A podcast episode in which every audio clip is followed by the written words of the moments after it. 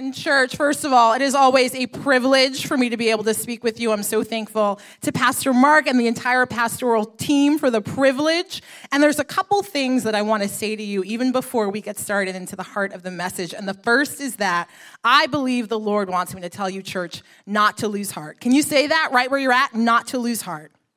Not to lose heart. Now, I want you to know that you are God's beloved right? And as his beloved, he assumes the supernatural responsibility for your welfare. In First John, or excuse me, in John 10 11, Jesus says, I am the good shepherd. The good shepherd lays down his life for the sheep.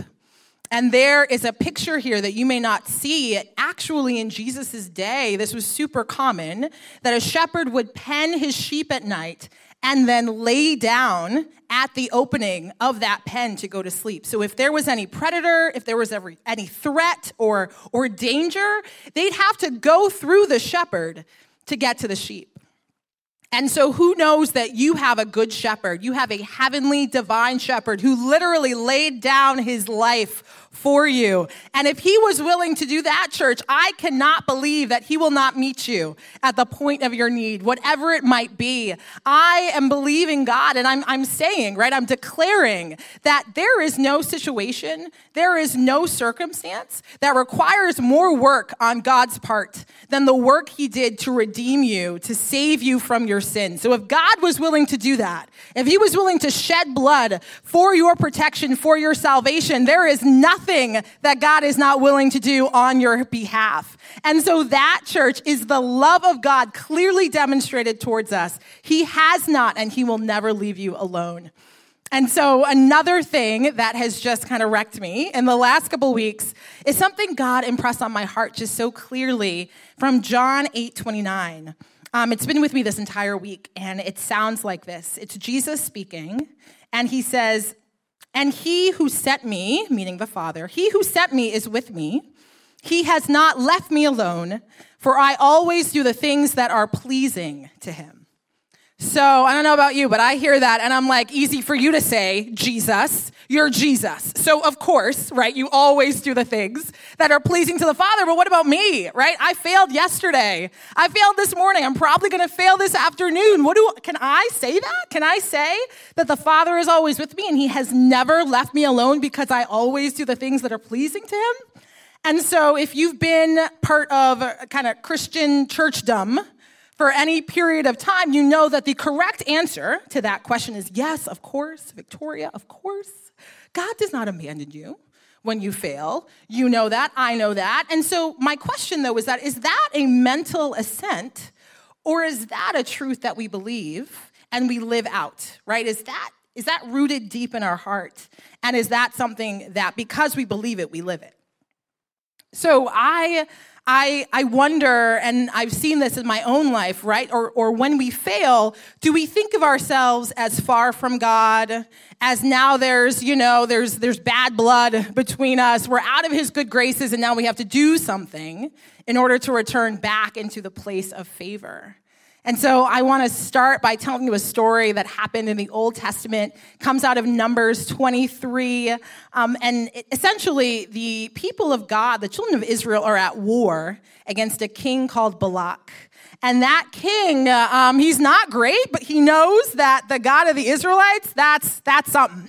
There's some power going with them. And so, in his kind of evil genius, he decides to hire this kind of prophet to curse the people of God to curse the Israelites, and that would then ideally, hopefully, give him an advantage to win the fight.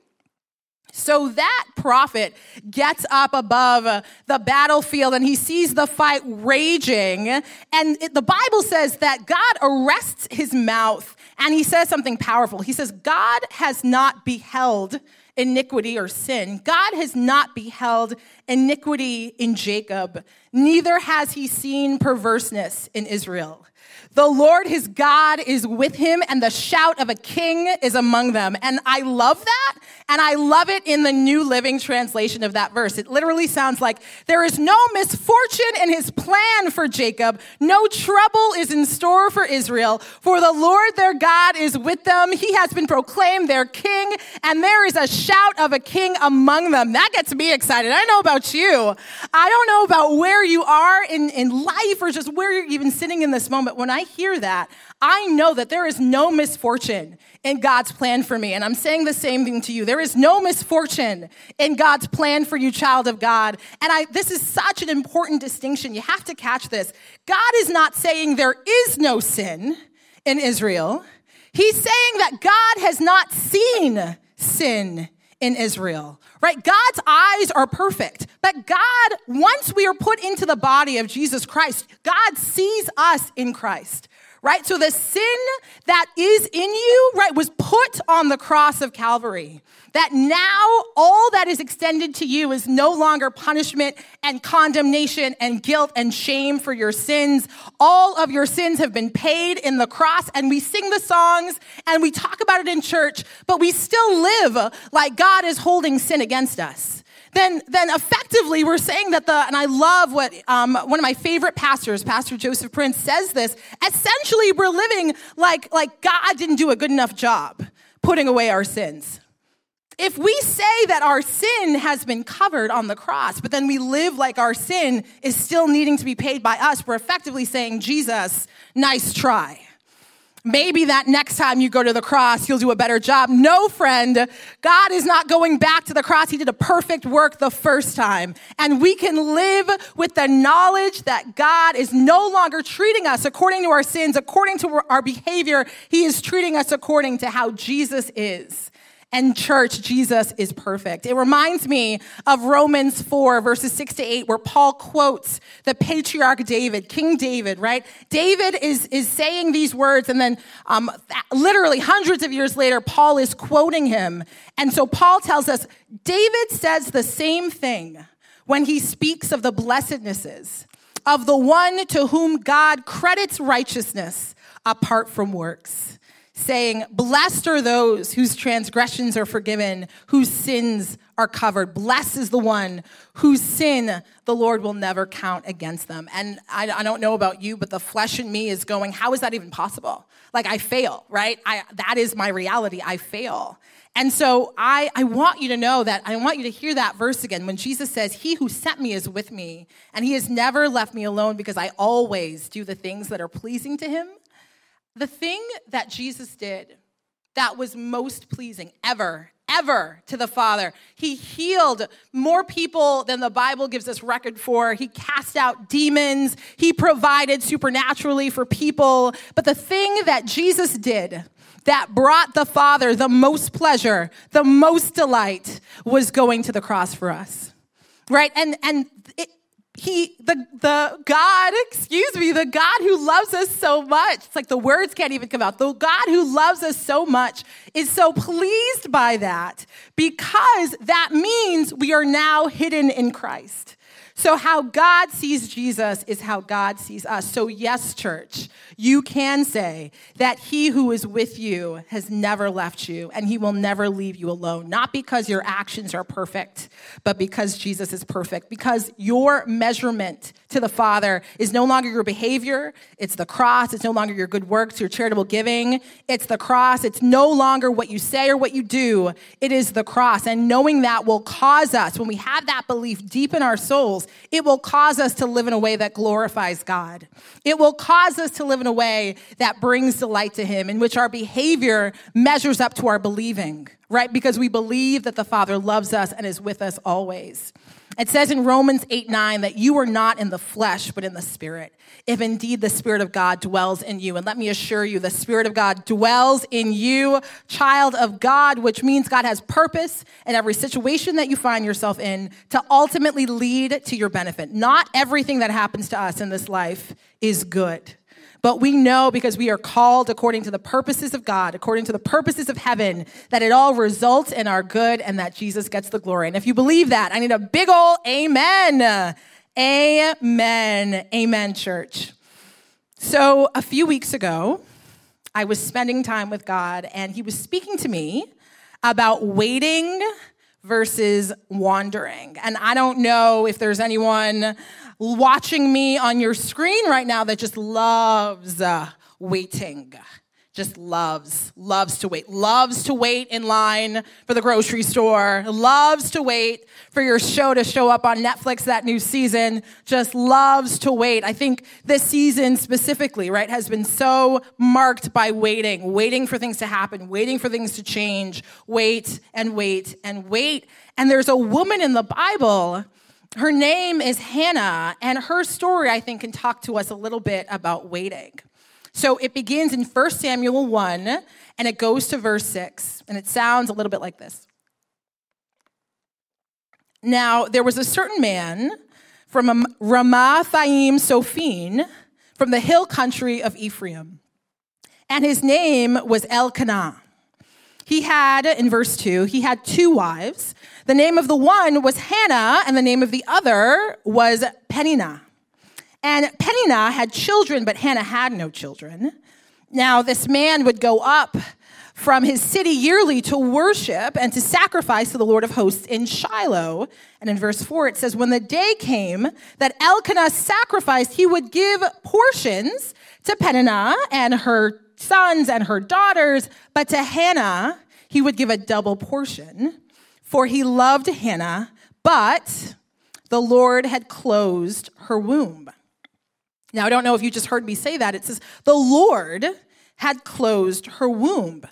And your first question, or at least my first question, was why would God do that? Why would the Lord do that to Hannah? We know, right?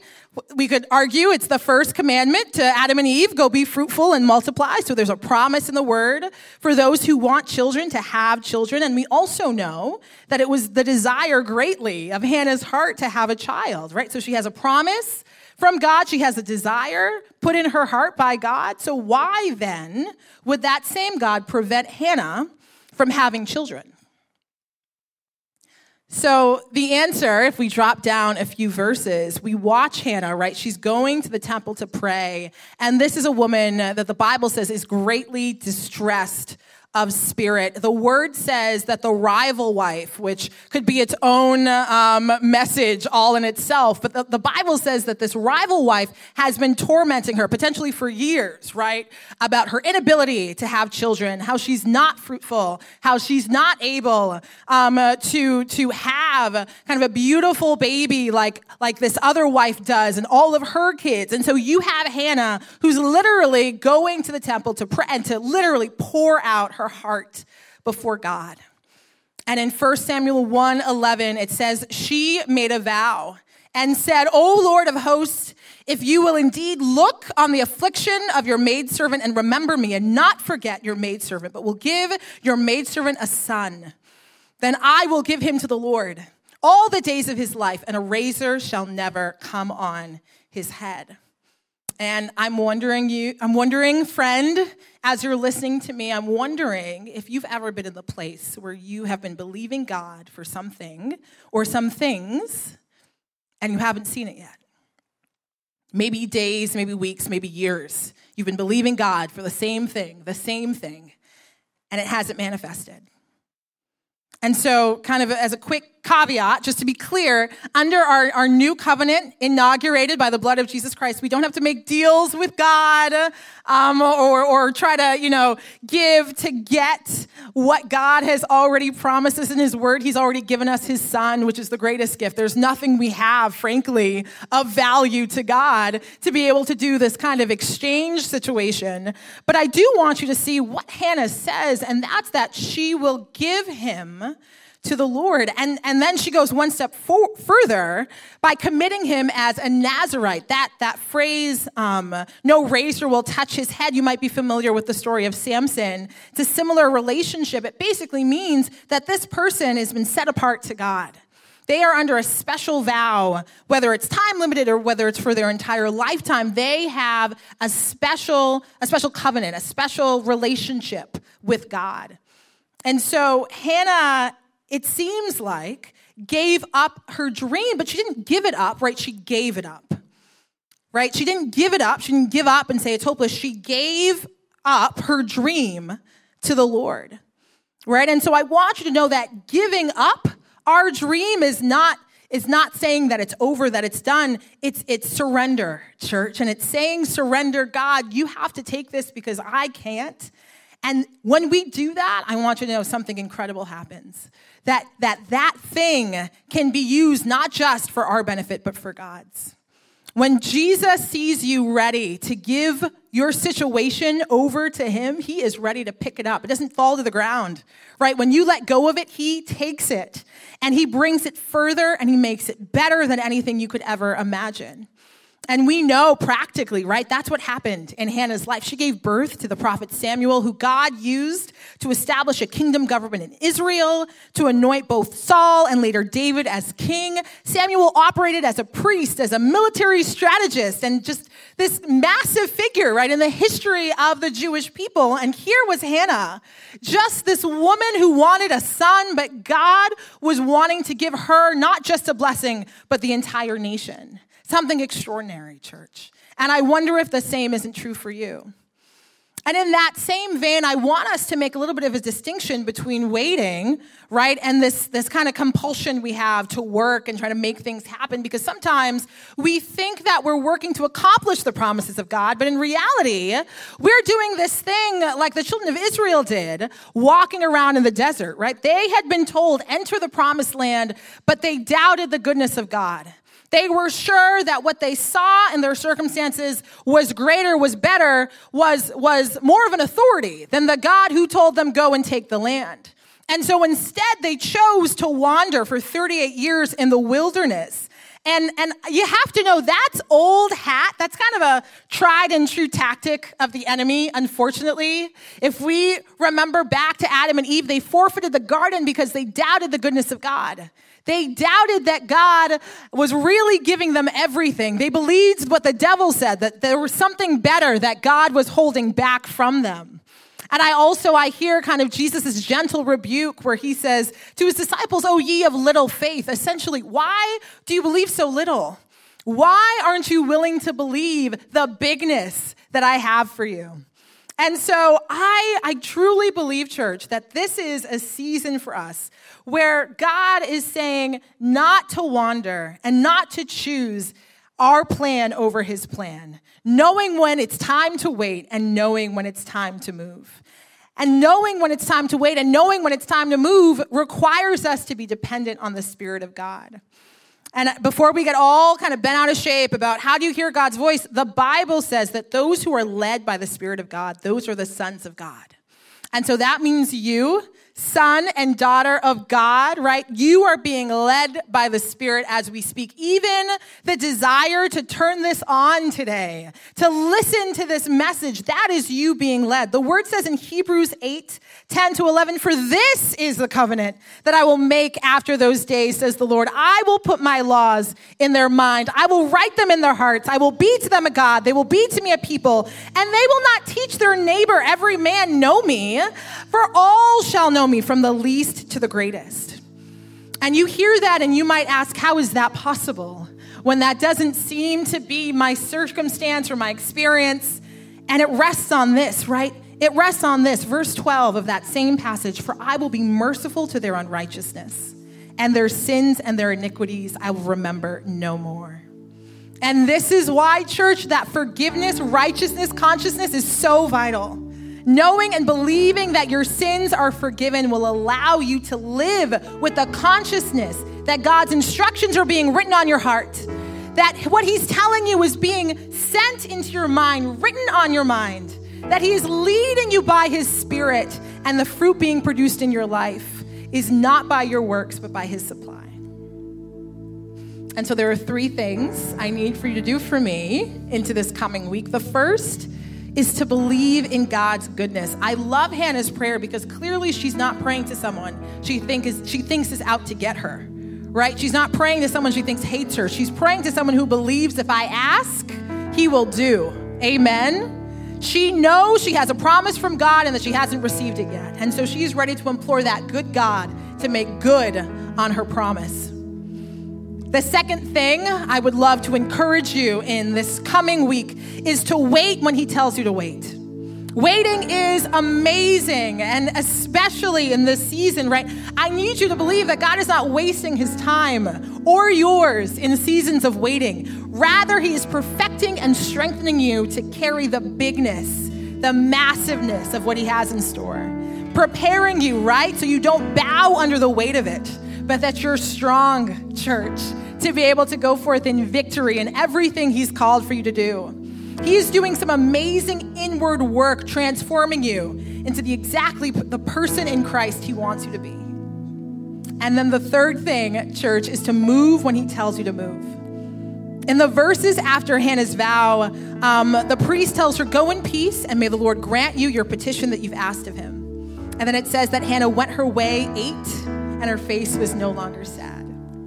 She believed the goodness of God that if He said it, it's going to happen. And I have the same word for you, church. If He said it, it's going to happen. Don't doubt His goodness by continuing to be sad or living in, dis- in disappointment. Church, please go in peace, wipe your face, eat a snack, and start believing that God is going to make good on his word. I this reminds me so much of, of like when couples, when they find out they're pregnant, they usually don't spend nine months doing nothing right? They usually, it's like all activity, right? They're, they're painting things and buying things and, and, and getting lists together and going to classes. Like they're making preparation because they believe in nine months there's going to be a baby. And so I'm wondering in exactly your season, what would preparing, what would prepping for your promise look like? What kinds of preparations would you make? I, am reminded of Isaiah 54, right? It's this, this, this exhortation to this, this woman who has not had children. It says, Sing, O barren, you who have not borne, break forth into singing and cry aloud, you who have not been in labor. For the children of the desolate one will be more than the children of her who is married, says the Lord. Here's where we have to catch it enlarge the place of your tent. Let the curtains of your habitations be stretched out. Don't hold back. Lengthen your cords and strengthen your stakes, for you will spread out to the right and to the left, and your offspring will possess the nations, and the, your people the desolate cities. This is literally a command to get ready to get excited. I believe this so much as we go into this new season, right?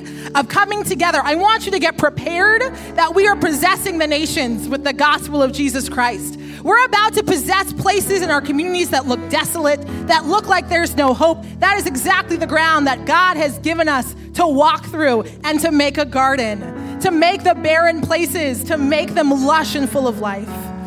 And so when we do what God is telling us to do, Lord, I take you at your work and I'm going to act like it's true. You said it, so you're going to do it. If we can do that and trust Him, just like Hannah Church, we're going to walk into the promises of God and discover it was way bigger and way better than anything we could have dreamed, hoped, or imagined. Welcome to Church Online. My name is Pastor Mark, and I just want to say thank you for taking the time to join us in watching our services online. Maybe you can't be at our location today and you're watching this from home or on the road. We just want to say thank you for tuning in. And maybe you can't get to a physical location at Grace Capital Church, then this becomes part of your regular routine to do church live on your computer or on your device. We want to say, Invite some friends with you. Do church together. Life is so much better together, and discovering what God has for us is meant to be done in community. Gather people together and enjoy these services for weeks to come. Thank you for watching.